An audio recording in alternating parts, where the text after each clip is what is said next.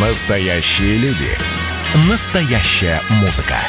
Настоящие новости. Радио «Комсомольская правда». Радио про настоящее. 97,2 FM. эм. Хроники Цыпкина.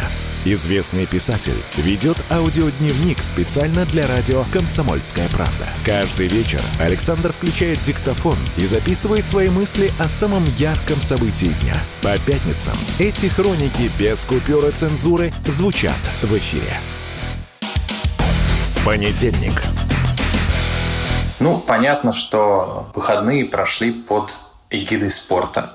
Многие смотрели футбол, потому что одновременно заканчивался чемпионат Европы по футболу и чемпионат Южной Америки. Для меня был более интересен латиноамериканский турнир в силу того, что я большой фанат Месси, а, соответственно, сборная Аргентины. Кто не в курсе, один из величайших по моему мнению, величайший футболист в истории. Тем не менее, он ни разу не выигрывал со взрослой сборной своей ни одного титула, а с клубом все, что можно, выиграл. Ну и, разумеется, все ждали, когда это произойдет. Ему уже 34 года. И это уже было неким таким драматическим, как мне кажется, больше даже спортивным событием, каждый финал с участием Месси, потому что, ну, все-таки, когда великий человек никак не может покорить одну из вершин, это всегда травма для него, и, как выясняется, конечно же, для его болельщиков. Так что в ночь, суббота на воскресенье, матч Аргентина-Бразилия в Бразилии. Сборная Аргентины побеждает, Месси э, падает на колени, когда звучит финальный свисток, плачет, плачет его друг Неймар, который играл в э, сборной Бразилии, при этом они длительное время играли в одном клубе, потому что не выиграл этот кубок. А с другой стороны, поздравляет своего друга с тем, что он стал, наконец, чемпионом. Ну, в общем, абсолютный, непререкаемый долгожданный хэппи-энд. Я сам счастливый, и день хожу радостный. И меня жена спрашивает, я не понимаю, что такого случилось в твоей жизни, в твоей, чтобы ты стал таким счастливым. Я действительно попытался проанализировать, а в чем феномен вот этого боления, вот этого счастья, которое приносит нам выигрыш, ну, по сути дела, победа в, в игре. Могу понять, когда э, команда представляет твою страну. И здесь как раз более-менее все понятно. Но множество примеров, когда за сборной болеют представители других стран. Мне кажется, ну, по крайней мере, то, что я смог откопать в своей душе, речь идет о сопереживании за человека, которому мы симпатизируем. Его боль становится нашей болью, а его счастье становится нашим счастьем. И счастьем очень понятным. Мы понимаем, как это расстраиваться потом неделями, особенно когда это было в подростковом возрасте, от проигрыша в каком-нибудь небольшом соревновании. А, мы понимаем, как сейчас сладка вот эта победа соревновательная. И мы переносим переживания вот этого игрока на себя, и в этом есть что-то очень человечное. Мне кажется, такая одна из очень правильных и хороших форм проявления настоящего сочувствия – это спортивное боление. Потому что там нет действительно ничего рационального – там нет никакой корысти. Ты просто фантастически рад за радость другого человека.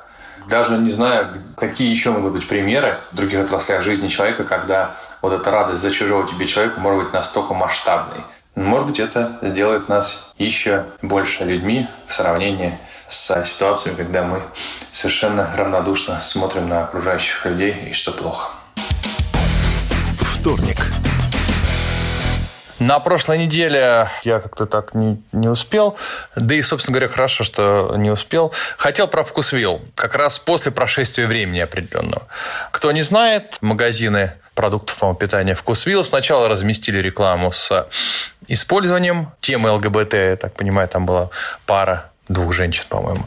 Потом сняли эту рекламу и разместили некие извинения, что типа никого не хотели обидеть. Начался дикий кипиш в сети. Сначала вкусвилл поддержали те, кто считает, что такие ценности нужно продвигать и э, на них набросились те, кто считает, что такие ценности не нужно продвигать. Потом, когда они извинились, те, кто против продвижения ЛГБТ-ценностей, по-моему, особо так э, не возбудились по этому поводу. То есть не то, что выдержали поддержку, какие вы молодцы, что извинились, а вот те, кто до этого э, вкусвил всячески хвалил, они, естественно, на них набросились с проклятиями. Ну, то есть, в общем, к концу дня вкусвилл ненавидели все. Абсолютно. То есть, прям такое единение было. И стали разбирать это мы в своих пиарных кругах. Правильно, неправильно они сделали, почему так произошло. Ну, собственно говоря, я согласен с Петром Лидовым, который сказал, что, в общем, они с точки зрения пиара, то, что они потом а, извинились, они скорее сделали правильно. Не в смысле поддерживать или не поддерживать ЛГБТ-движение, а в том смысле, что если они посчитали, что это им вредит, то ничего нет зазорного сказать, мы были неправы. А вот на самом деле они неправы или нет, это уже второй вопрос. Я не хотел бы сейчас выдаваться в дискуссию относительно нужно или не нужно продвигать такие ценности. Мне кажется, не, не самое место. Фраза пиарщика была о том, что если компания совершает какую-то ошибку, как им кажется, то абсолютно нормально сказать, извините, мы были неправы и закрыть вопрос.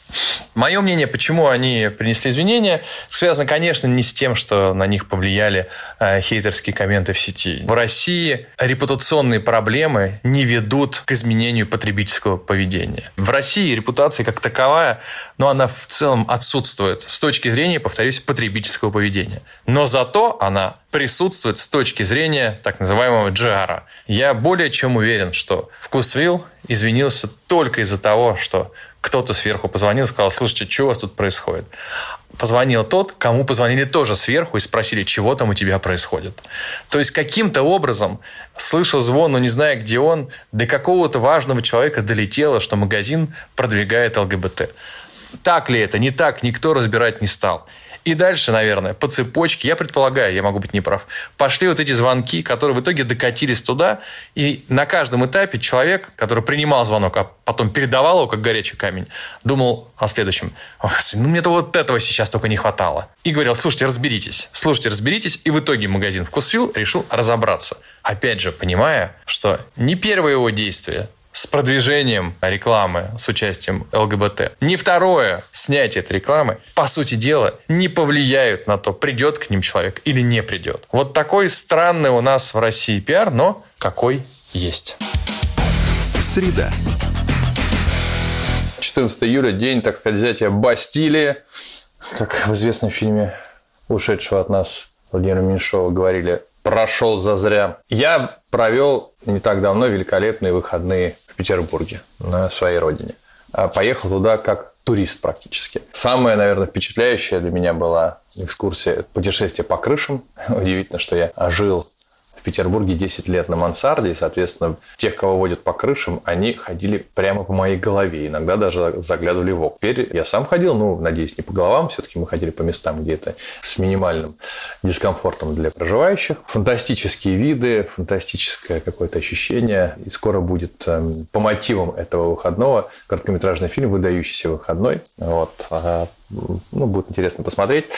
Что интересно, посетил своих многочисленных, к счастью, пока еще родственников, в том числе бабушку и еще одну бабушку. Возраст следующий. 88, 87, 81.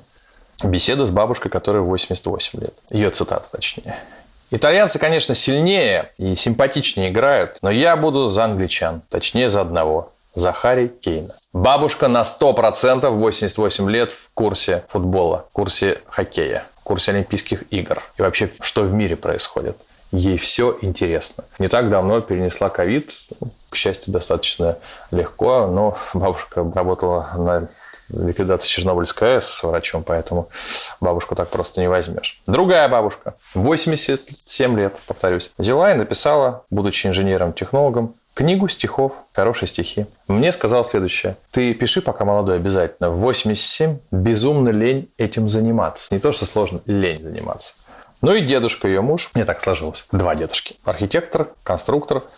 Он спокойно вырезает на морской раковине, как камею, виды городов израильских. Очень красиво получается. В Инстаграме у меня есть э, видео.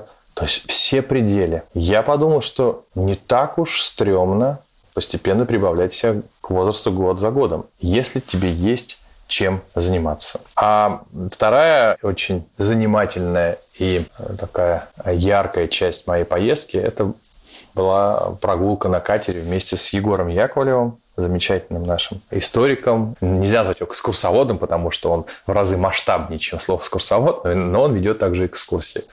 Множество было занятных фактов о Петербурге. И один из них особенно запомнился про Александра Грибоедова, который в юношестве был секундантом на дуэли. И так они досекундировались, что и тоже решили секунданты пострелять друг в друга, но что-то там пошло не так, так как на самой дуэли застрелили участника, то до дуэли секундантов не дошло. Потом, как мы знаем, Грибоедов оказался на Кавказе, там пересекся с тем, с кем должен был стреляться. Дуэль снова произошла, Грибоедову отстрелили палец, а вся дуэль была из-за балерины одной. То есть изначальная дуэль была из-за того, что два человека не совсем поделили внимание балерины. Так вот, по итогу Грибоедову отстрелили палец, и только по изуродованной ладони, по отсутствующей фаланге пальцев, его смогли опознать после э, того, как писатель был растерзан в Иране. Вот такая интересная судьба. Короче, смотрите программы Егора Яковлева, там очень много такой вот необычной истории. Хроники Цыпкина. Известный писатель ведет аудиодневник специально для радио «Комсомольская правда». Каждый вечер Александр включает диктофон и записывает свои мысли о самом ярком событии дня. По пятницам эти хроники без купюры цензуры звучат в эфире. Хочется двигаться с каждой секундой быстрей Мое сердце остановилось мое сердце замерло Она жует свой орбит без сахара И вспоминает тех, как плакала «Комсомольская правда». Радио поколения «Сплин».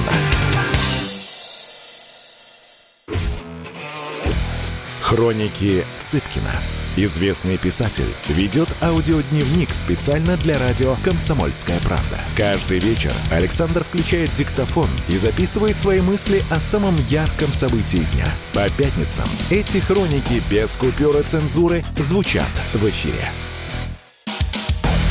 Четверг. Был сегодня на мероприятии достаточно интересном. Организация была возложена на Ассоциацию менеджеров России. Такой круглый стол. Коммуникации о вакцинации, что мы делаем не так. Ну, то есть, собрались пиарщики обсудить, почему ну, достаточно пока со скрипом идет вакцинация. И уж точно можно сказать, что на начальном этапе вакцинационная кампания была провалена. Не хватало информации, огромное количество было информации, совершенно не имеющей никакого отношения к действительности, а реальные факты при этом не распространялись. Но, в общем, к сожалению, тот результат, который мы сейчас имеем, он абсолютно оправдан.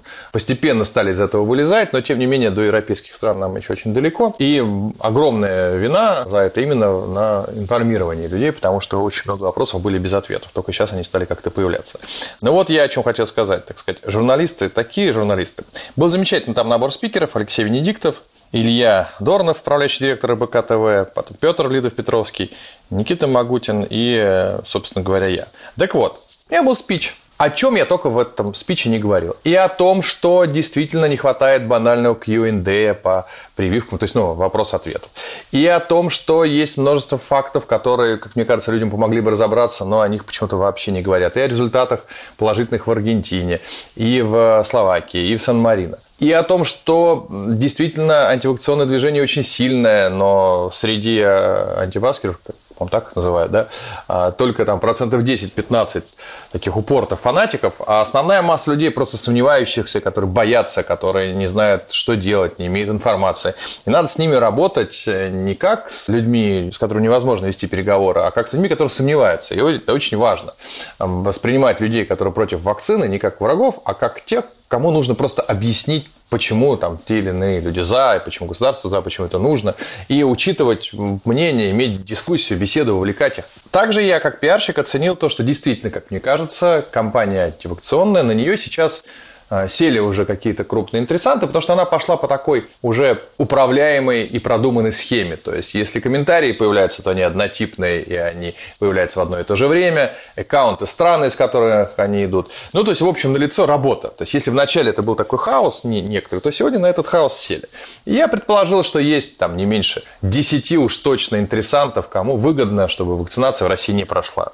Тупо деньги. Я понимаю, что есть те, кому выгодно, чтобы она прошла, понятно, производители, но есть множество, кому выгодно, чтобы она не прошла. И на этом, собственно говоря, завершил спич. Так вот, один из журналистов, рассказывая о моем выступлении, вдруг написал, что я, дескать, сказал, что корпорация гомеопатов на самом деле в основном и является двигателем движения против вакцин. То есть эта цитата у меня даже не было. Я так удивился, ну, можно немножко скорректировать, можно вырвать из контекста. Но уже э, это все переходит в такую сейчас стадию, когда цитату за тебя вообще придумывают. Просто придумывают и размещают в Телеграме. Понятно, что журналист потом сказал, что ой, он неправильно понял, написал некий апдейт. Но, тем не менее, цитата уже все равно пошла. Было, конечно, любопытно посмотреть, как все это устроено, когда просто за тебя придумывают цитату, хотя видеозапись была. Интересно, что потом Петр Лидов выступал, и интересно, я тоже рассказывал про действительно факт того, что изначально кампания против вакцины, она очень сильная в стране, как казалось. Это мощное движение со своими идеологами, со своими лидерами с огромным количеством денег там, потому что чуть ли не рынок, он рассказал про гомеопатию, что рынок средств гомеопатических, которые именно среди тех, кто давно выступал против любых вакцин, среди них много было, кто продвигает гомеопатию, там чуть не 12 или с чем-то миллиардов. Интересно было тоже посмотреть, как эта система устроена, потому что она существует давно, и, конечно, когда появилась уже вакцина от ковида, то часть негатива, она оттуда тоже приехала. Хотя Среди, повторюсь, тех, кто против нашей вакцины или любой вакцины от ковида, огромное количество людей, которые до этого были за вакцину. Это вопрос непосредственно самой прививки. Но, тем не менее, вот такая иногда у нас бывает загогулина, когда тебя цитируют, а ты эту цитату не говорил. От себя, повторюсь, фильтруйте информацию, любую информацию, которую вы встречаете в сети, потому что любая информация может быть размещена тем, кому эта информация в данный момент выгодна. И принимайте самостоятельное решение на основании, конечно же, ваших собственных каких-то изысканий. И чем больше информации вы получите из источников, тем лучше. Поэтому проверяйте все. Потому что, к сожалению, иногда цитируют источник, а там на самом деле этого нет. Проверяйте, друзья мои, все. Пятница. Очень короткая будет заметка. Вчера, к сожалению, ушел от нас Петр Мамонов в ковид. Очень интересная, масштабная неповторимая личность с какой-то такой, мне кажется, фантастической судьбой. Путь от эпатажного музыканта к, ну, наверное, одному из самых сильных проповедников в хорошем смысле этого слова христианских ценностей, да и общечеловеческих, наверное. Поэтому все то время, которое я мог бы говорить, я вам рекомендую почитать его высказывания. Особенно одно мне запало в душу, что жизнь – это луч света, луч. То есть конца нет, начала есть, а конца нет. И множество его высказываний на тему того, что каждый день мы должны делать себя чуть-чуть лучше, и мир окружающий чуть-чуть лучше. Но я не хочу пересказывать ни в коем случае. Интересно, что в Википедии я, кстати, прочел о том, что в одном из интервью он сказал, ну, сколько там мне отмерено? Ну, 70. Ну, допустим, 70. Он ушел в 70. Наверное, что-то знал, но судя по тому, какого уровня духовности этот человек был, он действительно мог знать все, что угодно. И поэтому рекомендую почитать его высказывания, его слова. Это самое лучшее, что можно будет сделать э, в эту пятницу, как мне кажется. А я глубоко убежден, что он уже находится в других инстанциях и беседует совершенно другими властителями мыслей и дум. Да упокоит Господь душу его. Саундтрек недели. Не знаю, уместно ли на радио «Комсомольская правда» поставить любую из песен Петра Мамонова. Это очень сложная музыка, необычная, такая достаточно, мне кажется, тяжелое восприятие, но если получится и будет уместно, то любая из песен Петра Мамонова. Я уволился с работы, потому что я устал. Я совсем не пью вина, я хожу в спортивный зал. Ночью я лежу, читаю, когда все рабочие спят. Ночью я кроссворд решаю, и я этому так рад. Ну а на досуге я танцую буги. На своем досуге я танцую буги. Танец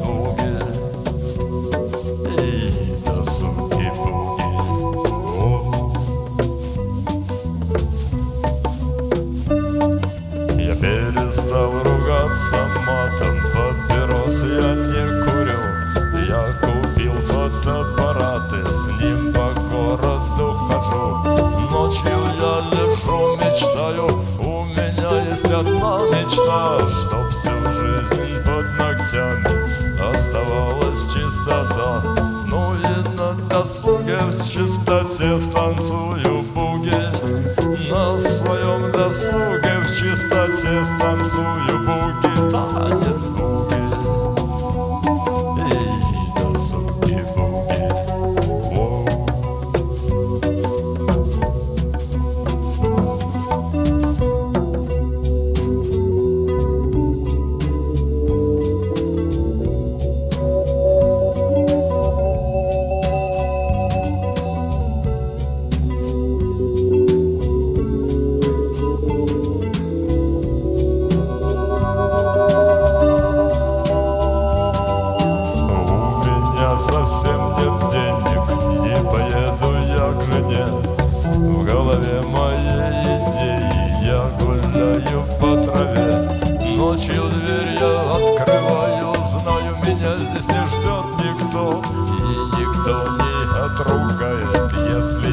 отдам пальто.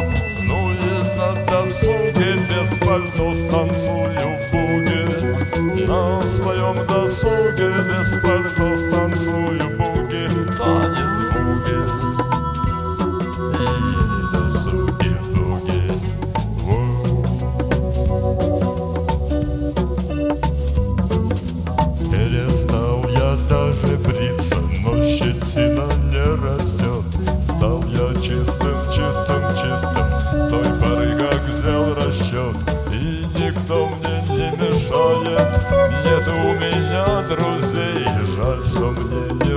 не разрешают поселиться, жить музей. Там бы на досуге танцевал я буги, плясал бы на досуге я с чучелами буги, танец буги и досуги буги. Хроники Цыпкина. Известный писатель ведет аудиодневник специально для радио «Комсомольская правда». Каждый вечер Александр включает диктофон и записывает свои мысли о самом ярком событии дня. По пятницам эти хроники без купюра цензуры звучат в эфире.